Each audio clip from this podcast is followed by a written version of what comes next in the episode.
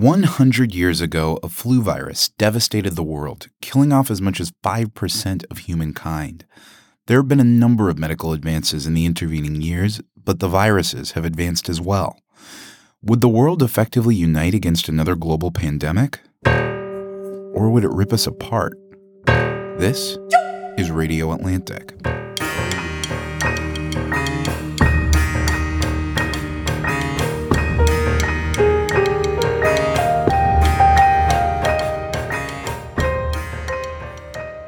Hi, I'm Matt Thompson, executive editor of The Atlantic. Here with me in the studio are two Atlantic staff writers, um, both science writers, Sarah Zhang. Hello, Sarah. Hello. And Ed Yong. Hello, Ed. Hello, hello. You last heard Ed's sonorous tones, perhaps um, reading E.M. Forster's The Machine Stops.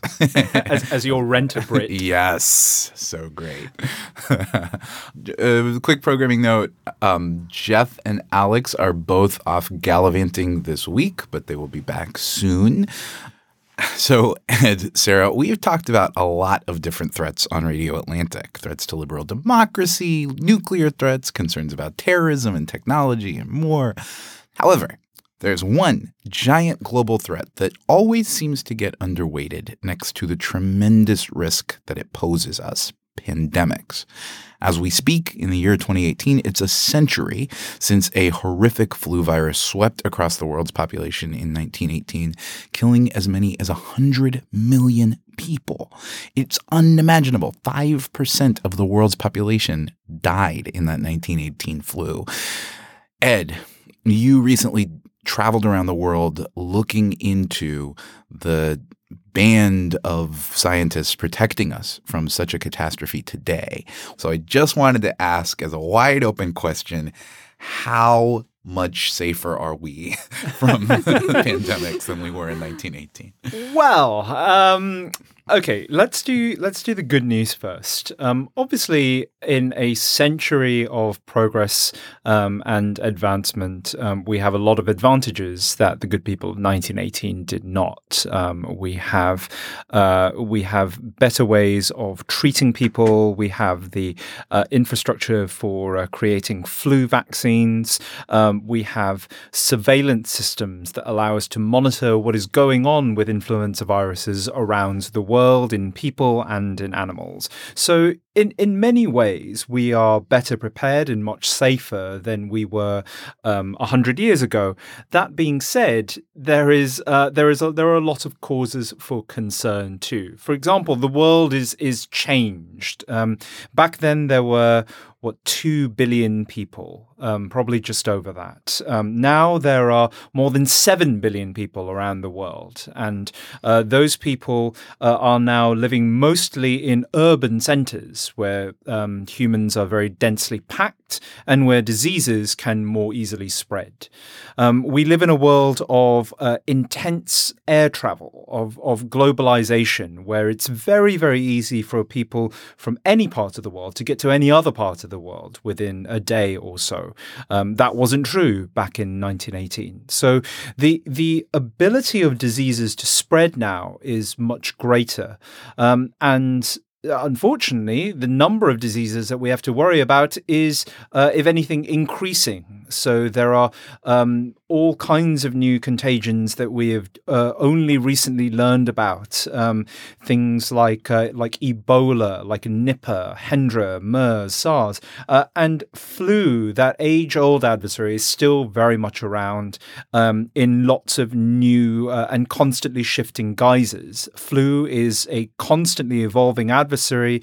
Um, and since 1918, um, it has triggered several pandemics, none of which were quite as bad, but that shouldn't lure us into a false sense of security. A, a flu pandemic um, uh, caused by a strain that was um, as lethal as the one in 1918 uh, could cause immense devastation even today. Um, and you know we, we only have to look to 2009 less than a decade ago to understand how we might be taken off guard. So uh, the 2009 flu pandemic happened despite the fact that flu was the disease we were arguably best prepared for. Mm. um, our surveillance networks our ability to spot new strains of flu were um, concentrated in east asia at uh, h5n1 uh, bird flu that was seen as the biggest threat then uh, it missed the rise of new strains of H1N1 swine flu um, in Mexico. Um, so those strains uh, were only detected after they'd been circulating for months and after they started sickening some people in California. So right in our backyard, we we uh, failed to realize uh, that this, these new strains of potentially pandemic flu were developing. Mm. Um, when they uh, circulated around the US, um, hospitals were stretched very thin. They weren't overwhelmed, but uh, pediatric units were stretched thin, intensive care units were stretched thin. Um, a lot of uh, equipment that put people on life support uh, that uh, were were um, in short supply, um, and this was for a pandemic that uh, many saw as as sort of a dress rehearsal for something bigger. You know, training wheels pandemic that really wasn't actually that powerful. Mm.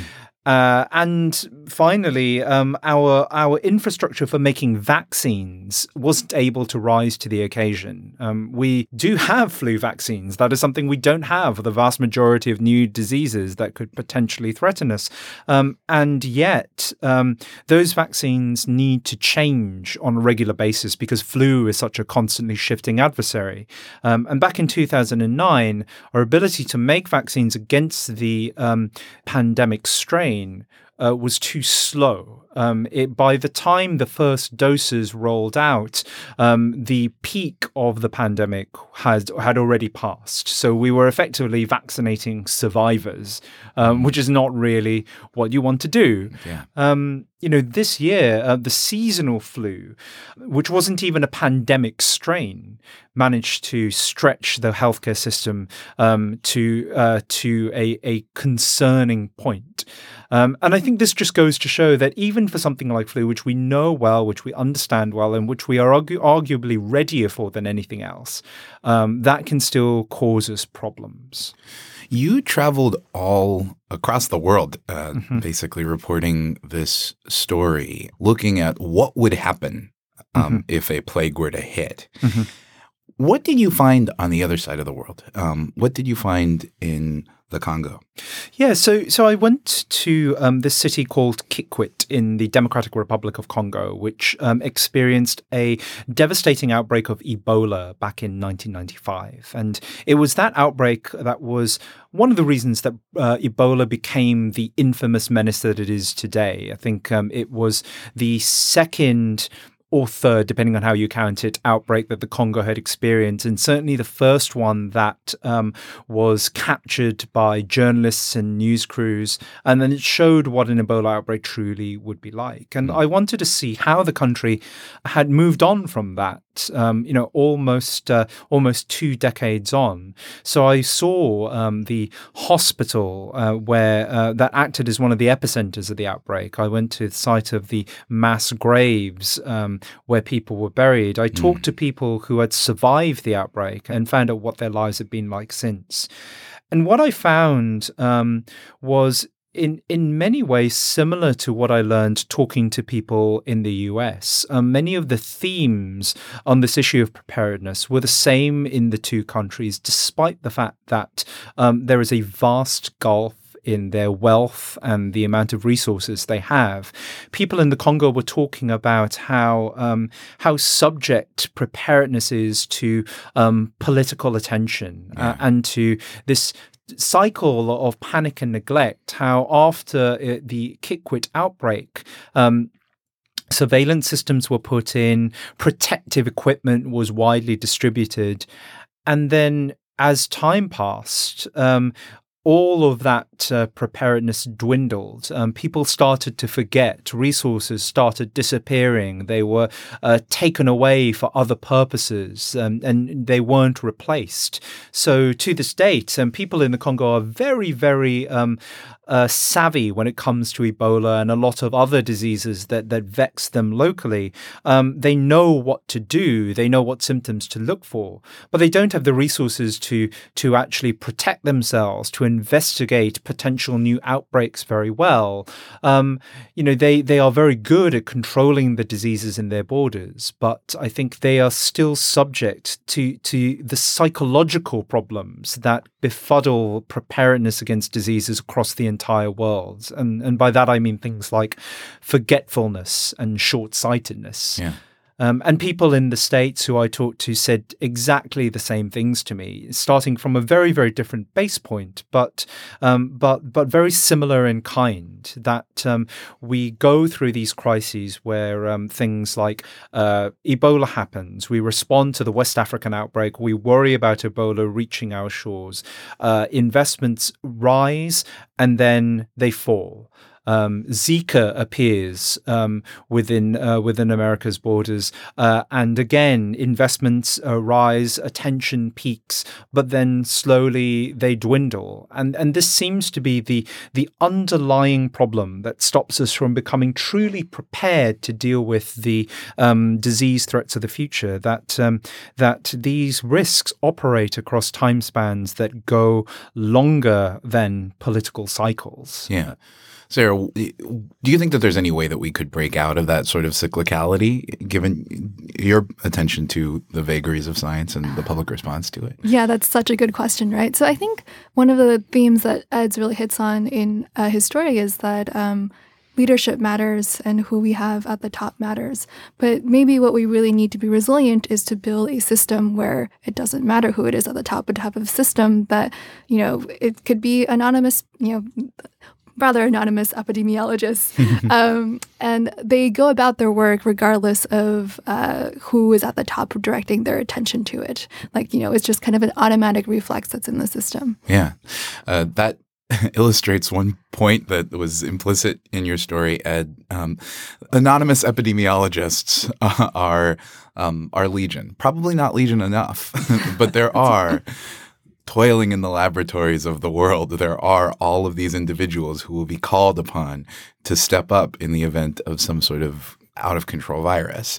Who are some of the memorable individuals that you encountered on your journey into our public health supply chain? Oh my God, there, there, are, there are so many of them, um, and um, and uh, a lot of them, you know, weren't even in the piece. I feel like public health folks are are the unsung heroes here. Yes. You know, yeah, the, the, the, work they do is is often um, not not sexy or glamorous, but it's the work that keeps us all alive. You know, I went to a um, a public health lab in Wisconsin that acts as um, a big center for, for flu surveillance in the country. Um, and, you know, back in the 2009 uh, pandemic, they were really working um, 24 hour days. Mm. They were doing the diagnostic tests that actually told people whether they had flu or not. And these are the same people who are also doing like screening for newborns and who are checking out like food contamination or water contamination. Um, you know, they are, um, when, when a pandemic pandemic hits, it's not like you can suddenly parachute in this like emergency team who whose job is to take take care of things like you do like you see in you know movies like Contagion. it's the same people who are you know doing this hard work day in day out who have to rise to the occasion. You mean that like Ralph Fiennes isn't going to show up? Uh... That's right. Yeah. That. Right. Right. Right. Or like you know Kate Winslet leading yeah. like a, yeah. a who a who drop team um, yeah, that's that's sadly not going to happen. This is um, making the flu seem even worse. right, um, and and um, and those people are um, chronically underfunded, um, you know, and uh, and they are understaffed. if you look at budgets that have gone into public health preparedness uh, over the last decade and perhaps longer, or that go into training epidemiologists to funding public health labs to getting hospitals ready for future diseases. There's just been a downward trajectory. Um, you know, their their funds have, have started at high points and then have gone down, and that's a problem that uh, you know has transcended administration. Sadly, it, it, you know it was very prevalent during the last one. It is still a problem in, in this one. So, when I was reporting on the Ebola outbreak in 2014, I remember learning and realizing that there are three top biocontainment units in the country. Uh, one of them uh, near the CDC, one of them near the National Institutes of Health, and the last one in uh, Nebraska. Hmm. One of these maybe just feels like it doesn't quite belong. Um, so, you actually go to Nebraska. How did Nebraska end up being one of the most prepared places in the country for an outbreak? Yeah, so uh, Nebraska has this um, biocontainment unit, which is this kind of special ward that is um, specifically designed to deal with things like Ebola, like SARS, bioterror attacks, like the deadliest of the deadliest infectious diseases. Um, and I, I think it's instructive how they became prepared. So after SARS in 2003, um, and after a uh, outbreak in the Midwest of monkeypox of all things, uh, one of the uh, heads of the University of Nebraska Medical Center, a man named Phil Smith, decided the hospital really needed to get its act together to create a place that could handle people with these conditions, um, and it created the unit then. And then nothing happened. You know, there wasn't another SARS. There wasn't another Ebola. This unit sat dormant, uh, and a uh, a woman named Shelley Schwedhelm helped to keep it afloat. Uh, she and her team helped to make the case for why this unit was important and why its existence was was paramount. Um, and uh, because of that that vision, um, the the unit was ready in 2014 uh, when uh, Ebola actually arrived in Nebraska. When uh, when Americans who had been dealing with the outbreak in West Africa had to be medevaced uh, over to the U.S. Uh, uh, to to be treated with Ebola. Um, and uh, I think it just goes to show that preparedness often becomes this matter of individual will you know becomes the result of specific people who understand the need for it uh, and who can make the case for it even if there's no immediate danger banging on their doors. And you you sort of need that. You need people to put aside resources and money and physical spaces in the event of something that will happen in the future, even if that event may not happen for years or, or maybe even decades and that's a that's a tough investment to to justify in the face of all these other health crises that are that are so uh, you know in our faces right now. One of the just a striking fact came from a conversation with with Bill Gates, um, who said that a simulation that he'd seen showed that a severe flu pandemic could kill quote more than 33 million people worldwide in just 250 days. Mm. How would you compare um, the scale of the public health apparatus that you were able to observe to the scale of potential calamity um, that's at risk here? Yeah, I think um, I think it's fair to say that those two things feel out of proportion to each other. You know, pu- public health is something that, uh, uh, as I said, I think is is underfunded and underappreciated, and yet it is our bulwark against um, what what seems to be one of the greatest threats that we might have to face in the future. Um, you know, the problem of infectious diseases isn't going away. If anything, it, it it's getting worse as the world changes and the number of new diseases rises. Um, and yet we we just seem um, we just seem psychologically and societally ill equipped to um, make the lo- stable, sustainable investments we need to properly defend ourselves against it.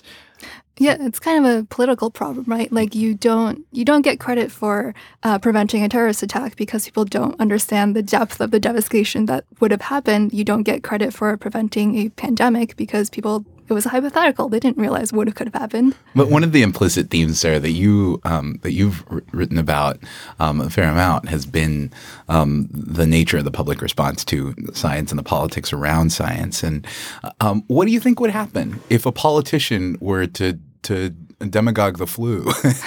We're to talk about the flu the way that sometimes the Trump administration talks about, say, the the tiny strand of people that are in MS-13. Uh, well, we have seen politicians demagogue Ebola, right? Um, I think uh, what would be interesting with the flu is that um, there's so much that, in, that intersects with uh, public health and uh, short term political interest, and they do not always align, and in fact, may often not align. So, if you see a case where flu is coming from another country, and you know, we, we call the 1980 flu the Spanish flu, it mm-hmm. probably did not actually come from Spain, but you could very easily see how a shorthand like that could mm. become like this is a foreign thing, a foreign pestilence that's coming to invade us. And right. I think that could be really problematic. Yeah. Mm-hmm. But you, would there be chances of a politician using this power for good? I mean, could you, I mean, could, could, you imagine someone campaigning on a "I want to eradicate the killer that might fell tens of thousands of Americans"? I, I see Ed making a pain face. yes, I do too. um, I mean, you know, nothing, nothing is impossible.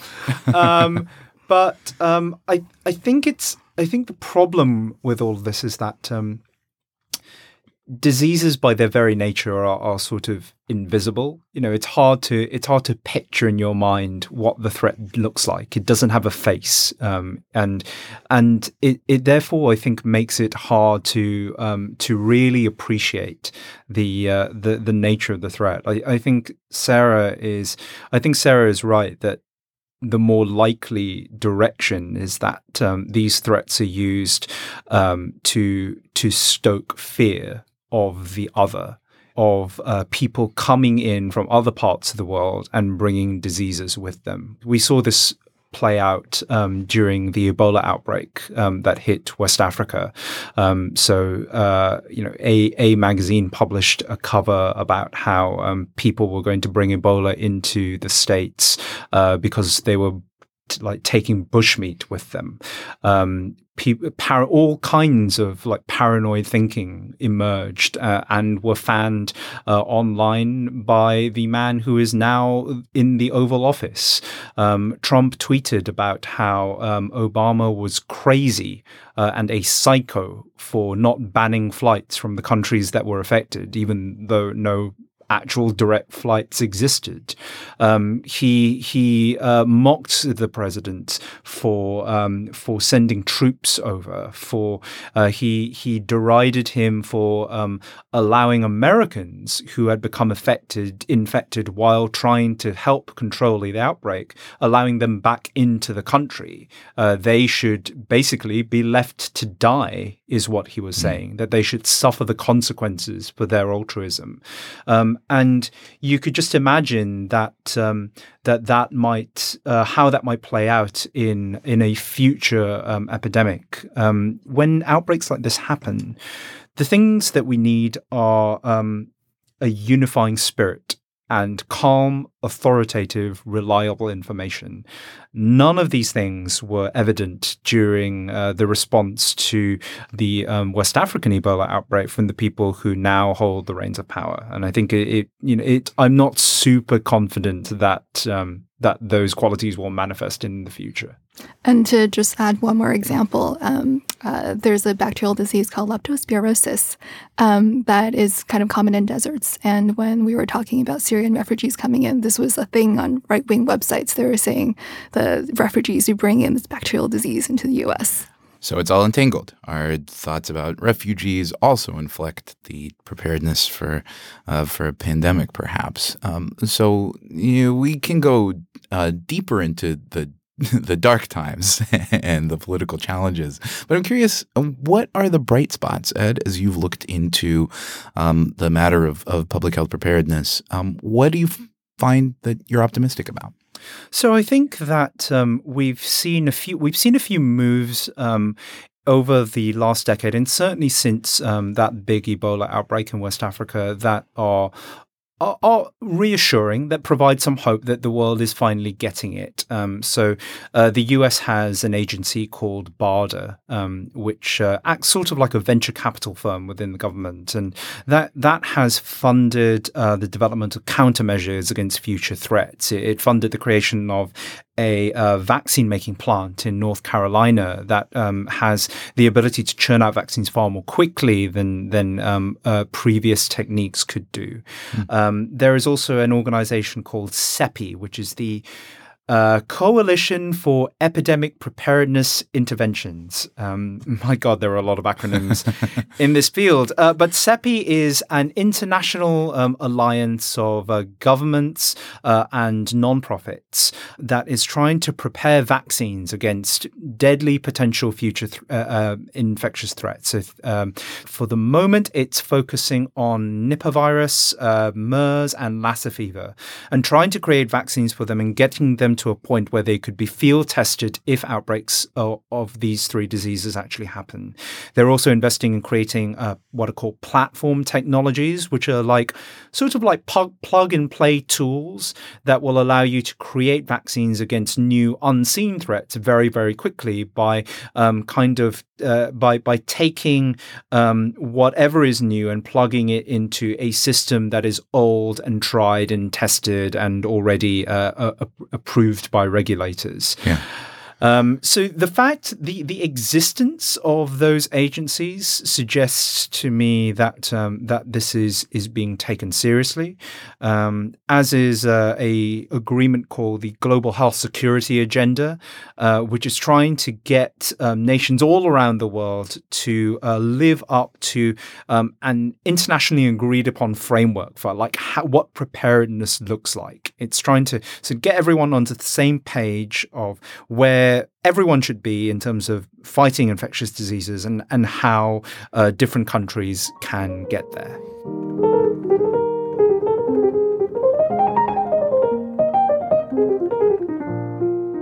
So there are bright spots. That is good to hear. so stick with us. In a moment, we will turn from bright spots to the politics of public health.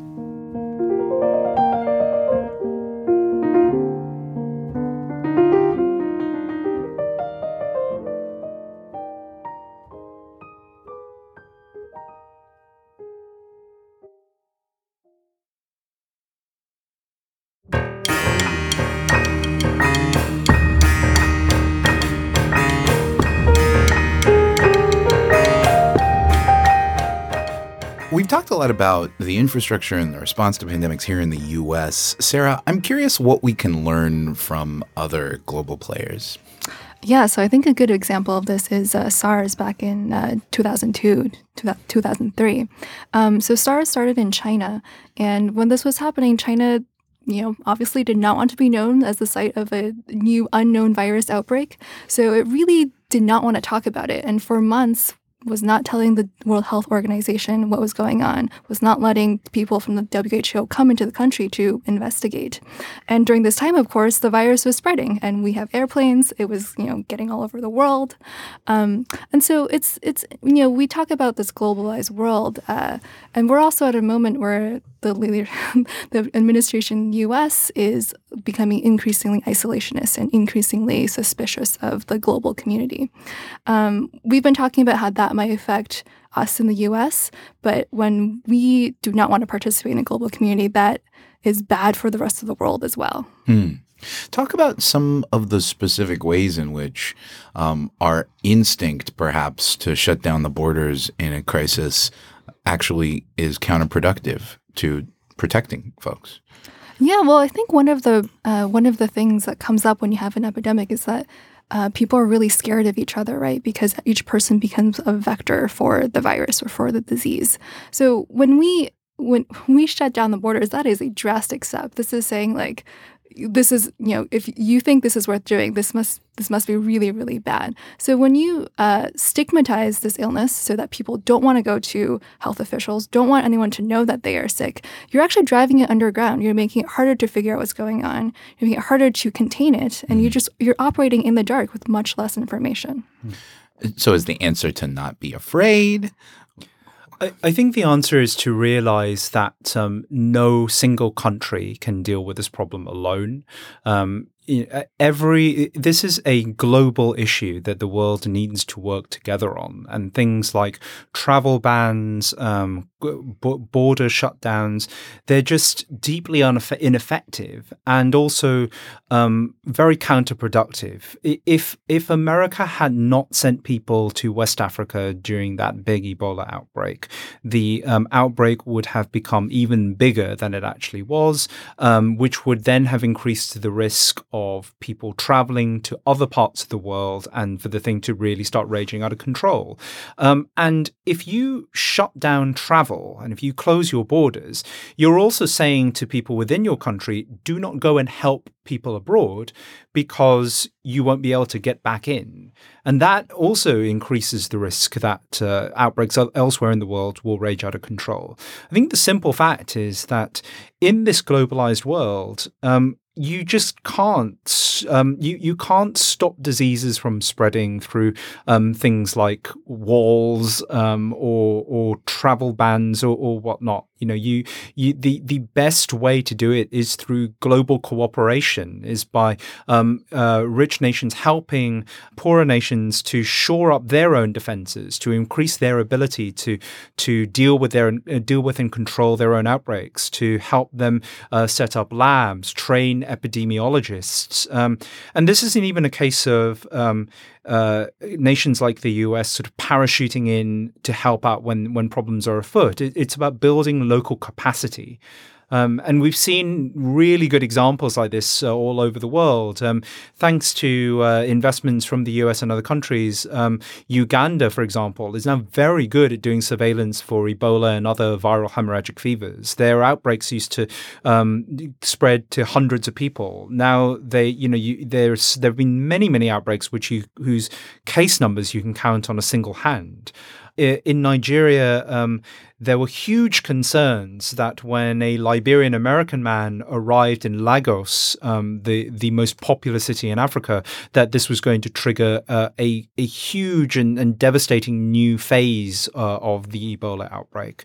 Um, but Nigeria already had this incredible health infrastructure for eradicating polio, uh, and all of those people and those resources could be diverted to dealing with the Ebola, and so that outbreak never happened um, it, Ebola was brought to heel in in um, in what many feared would be the nightmare scenario.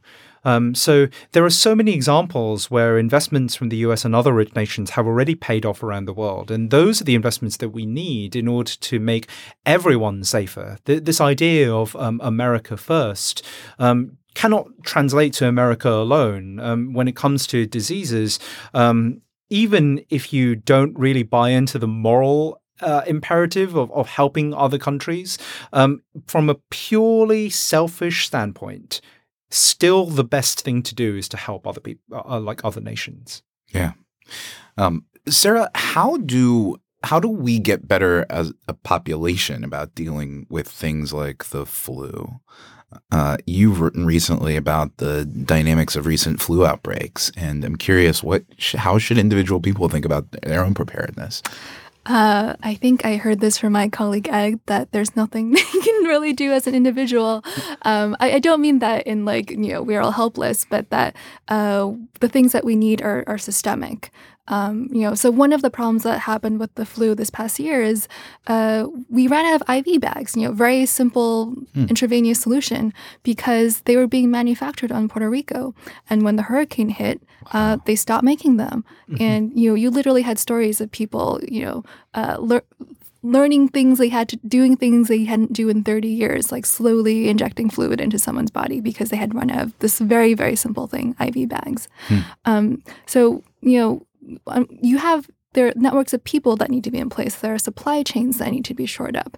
Um, these are all things that we can anticipate because we've been through them before, but there just seems to be the will to do them. Yeah.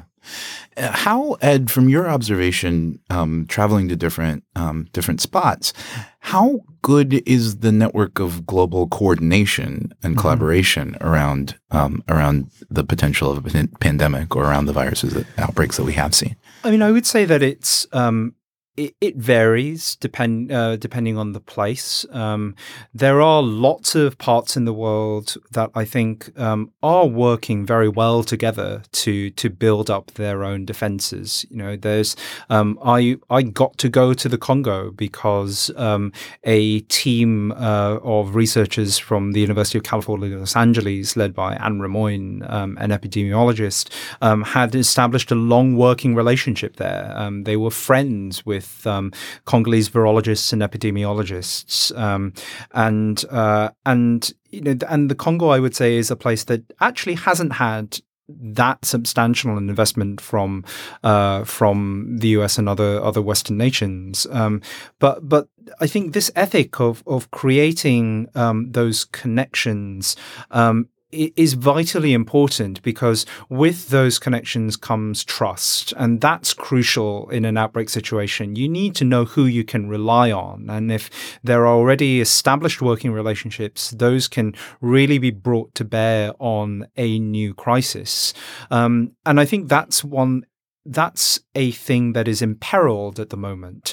Um, a lot of those relationships have been very slowly built up over time. Many of them are still quite new. Um, the CDC, um, in the wake of the Ebola outbreak, used large pots of money that were committed to fighting Ebola and towards the global health security agenda to increase their presence um, in a lot of countries around the world to to build those relationships to help um, shore up those local defenses.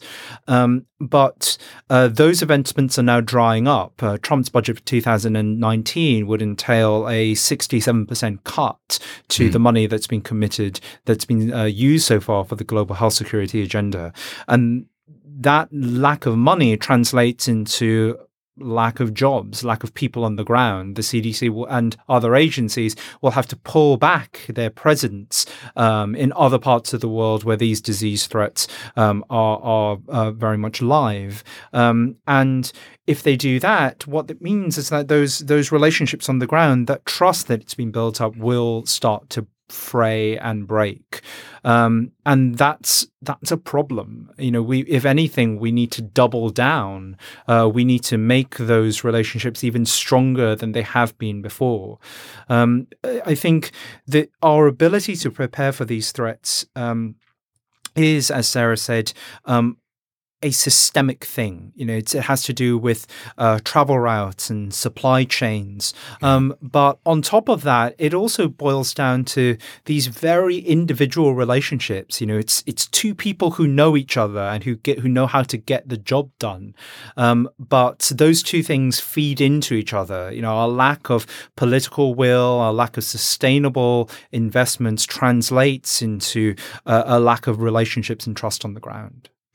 And so I ask again, why is this not uh, treated as a sort of big, let's get the world together? There's this hypothetical that we've discussed on the show, and we discuss, a, a, you know, you'll hear this around like um, dorm room conversations for kids in college. The this the uh, if aliens were to invade the planet. Mm-hmm.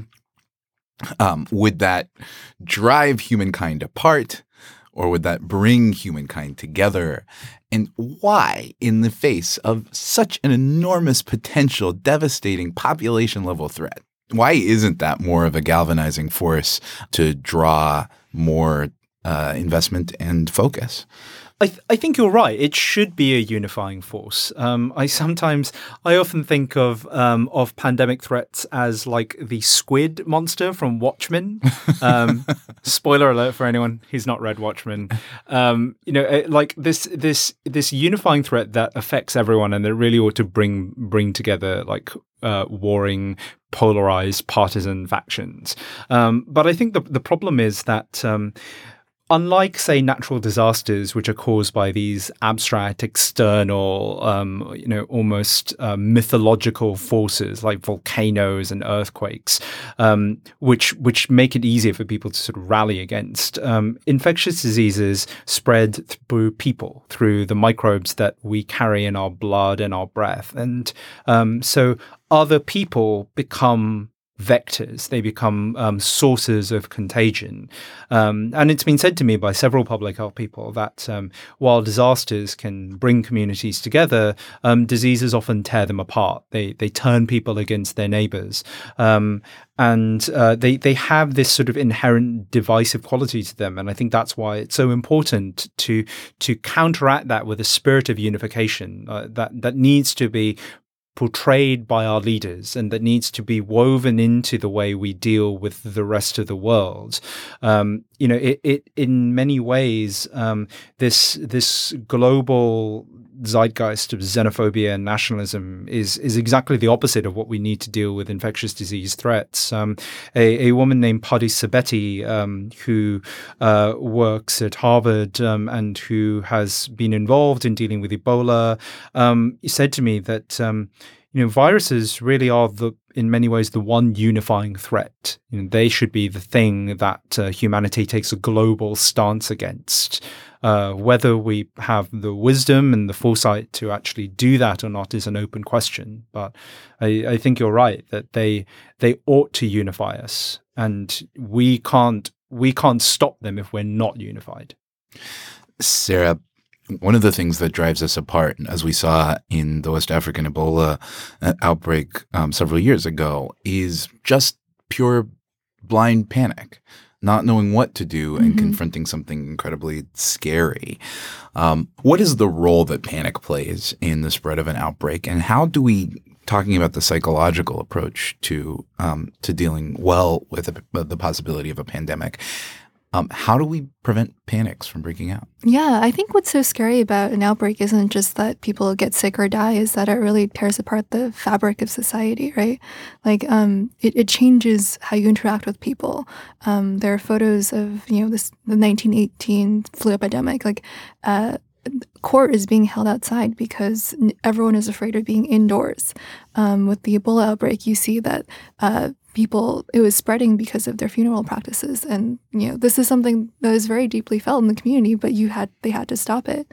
Um, I, I, think panic is is useful if it can help us in the pre- prevention. Mm-hmm. i think uh, once a virus is spreading it taps so much into like our primal fears that it makes us suspicious of each other. And I, I, I hope that you know the the maybe slight sense of panic we can get from reading Ed's piece makes us slightly more prepared to deal with that. and misinformation flies around. Yeah. And, um, and, and I think um, it it heightens um, some of our worst in- instincts, like racism, like xenophobia. Yeah. Um, you know, when when Ebola fears were at their peak, um, people were um, people were told to go home to take sick days. As kids were sort of pulled out of school, and often like not with eh, with with no uh, with no reason. Um, you know, people people were told to go home because they had just come back from like different parts of Africa that had nothing to do with the outbreak. Um, you know, the the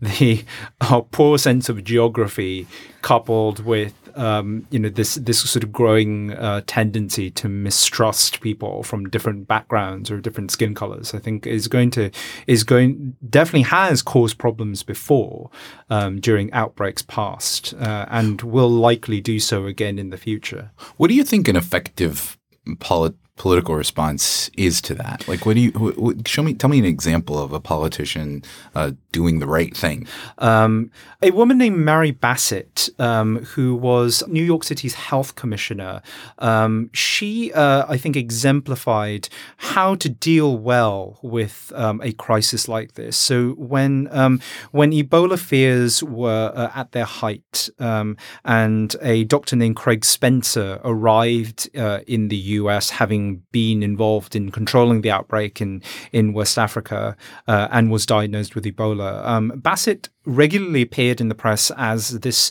um, I think she was described by the Times as a palpable force of calm.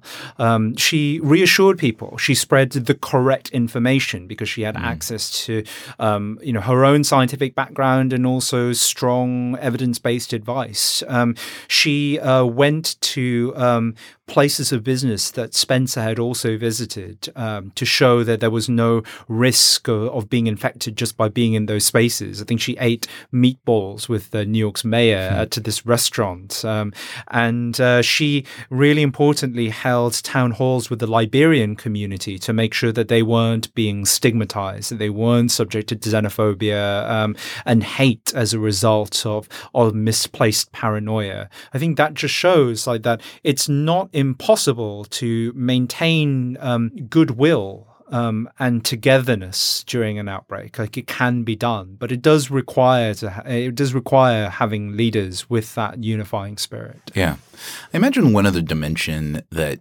plays into um, the way that we underprepare for underweight the possibility of the pandemic is just that every year it seems like it's something else mm-hmm. also. Mm-hmm. I mean we've gone through it's zika virus one year ebola virus the next year bird flu swine flu mad cow disease. How uh, First of all, why do does it seem like every year there's another big potential public health danger? Um, and how can we kind of uh, be appropriately attuned? What's the right way to think about mm. the different uh, seasonal new strains, new infections, new viruses that come out? Um, what's the right way to, to think about that without minimizing the potential dangers? Oh well, there are a lot of bad things out there that are trying to kill you. Uh, um, that's that was not the calming part of the answer. uh, but but I think like you know as as an individual, you don't need to be panicking about every single disease that crops up in some corner of the world. Uh, most of them are unlikely to reach you. Um, I think there definitely is a, a panic and neglect cycle. Um, you know, as I said, I, I don't think it is your job as an individual to worry about this. It is the the public health agency's job, is the CDC's job to be on the front lines of all of this. Um, I think as as an individual, it's just a matter of uh, not hiding anything. If you're worried about being sick, going to the doctor. Um, I think public public systems work when there's a spirit of trust and working together and generosity. Um, so I think if we could cultivate that kind of spirit where everyone is trying to do the right thing, um, that is maybe the way to think about how to fight an epidemic. Is there anything I should be listening for? Like, is there something that is a tell that, oh no, this one really, really is worth paying attention to? I mean, I feel like the, um, the the common thread to all these threats is that they are inherently unpredictable. There are a lot of uh, viruses and other um, infections out there. There are thousands, perhaps millions that we don't know about that that await discovery, um, and I think some people feel that um, we might get to a point where we can reasonably predict which are most likely to jump into us. Um, uh, other virologists, uh, and I think I would also argue that um, such events are so stochastic, so unpredictable that our chances of doing that reliably are very negligible. Um, all we can do is to spot new outbreaks when they happen and to do our best to control them. But fortunately, I think um, a lot of the solutions cut across diseases. They are societal and political solutions. Mm. They are a commitment to um, stable funding. Uh, they are a commitment to vaccinology research, um, regardless of the specific vaccine against the specific disease you're trying to make. They are about training epidemiologists, um, ensuring that public health labs are, are adequately funded and resourced. All of those defenses cut across diseases, whether you're talking about Zika or Ebola or flu or anything else. You know, if you get the the infrastructure correct, and if you get the political will in place, um, and the the trust and relationship set up, then you know that's our best defense against the things that we don't know about. And assuredly, the things we don't we don't know about are the things that are going to hit us in the future. Well, Ed, thank you for traveling around the world to tell us about some of those things and people that we didn't previously know about.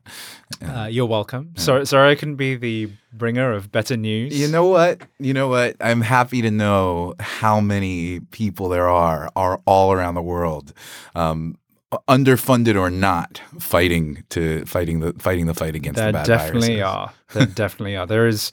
I was going to say there's no shortage of them, but that's actually the opposite of, of what's There true. actually there are there are a lot of them, uh, and I think everyone, including them, would love there to be more. Yeah. So maybe the answer, if you want to do something, is become a public health official. Right. I mean, yeah, or maybe like hug your local public health official. Figure out who your local public health official is Yeah. and hug them. Right, but maybe maybe not hug them. That's you know. Uh, yeah, Fist true. bump. That's right. Elbow bump. With that, let us turn to our closing segment, Keepers, in which I ask, what have you read, heard, seen, watched, listened to, experienced recently that you do not want to forget? I'm going to start with a keeper from one of our listeners, Julie.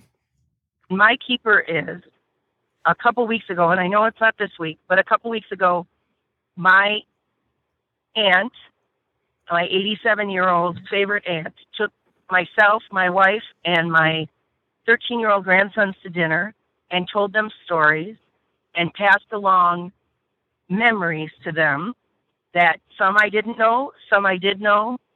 And my keeper is is at the end of it, when I took them back home to their parents' house, my grandsons were thrilled to tell their father about the story about the day when their Nana was born. and to me, that was just amazing. Because, you know, 13 year old boys listening to an 87 year old woman tell stories, not happening very often in this day and age. So that's my keeper. Wonderful.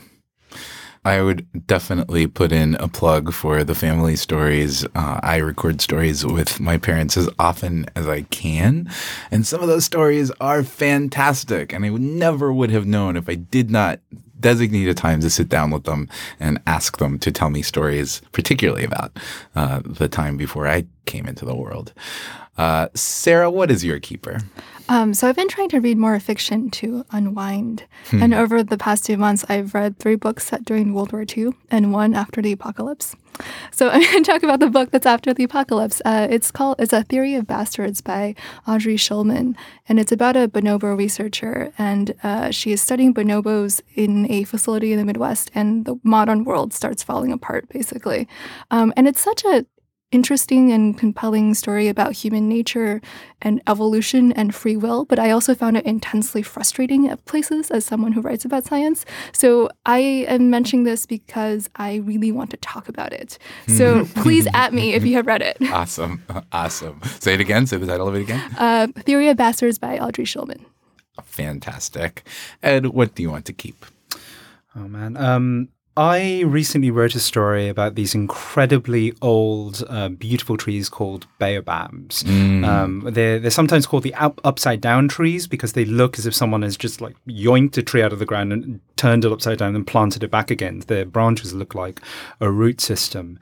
Um, and sadly, uh, a lot of these trees are dying. Like some of the oldest and biggest ones uh, ha- have died suddenly um, in the last uh, few years, last decade or so. And um, and uh, climate change seems to be the most likely explanation, which is very tragic. Um, but the the story sticks in my head because I think about just how much um, these trees have experienced. Um, the oldest one was, I think, two thousand five hundred years old.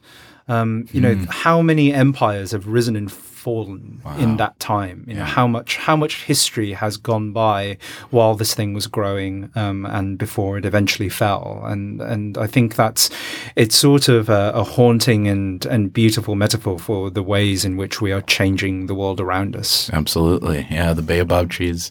Uh, my earliest memory of the baobab trees came from The Little Prince. Yes, Right. me too. Yeah. Yeah. Uh, it's a sad thing to think that climate change is, uh, is threatening them. they are majestic. Um, my keeper this week is um, is log rolling. Um, uh, I want to shout out the 160 years of Atlantic Stories project um, that our team has put together over the past um, several months since um, the beginning of November of 2017, when the Atlantic celebrated its 160th birthday. Our audience team has day by day been um, posting to the site um, a um, a story each weekday um, from a different year, a different successive year in the life of the Atlantic. Um, it's a compendium of stories. Uh, some of which were incredibly prescient, some of which relate deeply to the world in which we now live, some of which um, uh, read very differently in light of history than they did when they were published at the time. But nonetheless, it is quite a trove. Um, I'll mention a few pieces in particular that um, that stood out um, just in reviewing this archive over the past few weeks. Um, there's a story from August 1965 by Mrs. X called "One Woman's Abortion" um, that is quite a stunning read. Now, there are several pieces from the um, early 70s and then again in the early 90s um, about job discrimination against women and gender discrimination. One piece by Wendy Kaminer called Crashing the Locker Room, um, which um, was from 1992, right around the time of, of the Clarence Thomas trials the, and the, the testimony of Anita Hill. Um, once again, it's one of those pieces that sort of reads so um, so interestingly now in light of what has happened in the years since. So We'll throw a link to this project in the show notes, um, but it is just a tremendous record of journalism to sit with for a while. So I highly recommend to all of our listeners to go and check it out. Do you know what's not in that What is record? what is not in that record? The 1918 flu. Aha! We have no pieces in our archives about this incredible disaster that we started this show with. And I think that's really interesting. Yeah.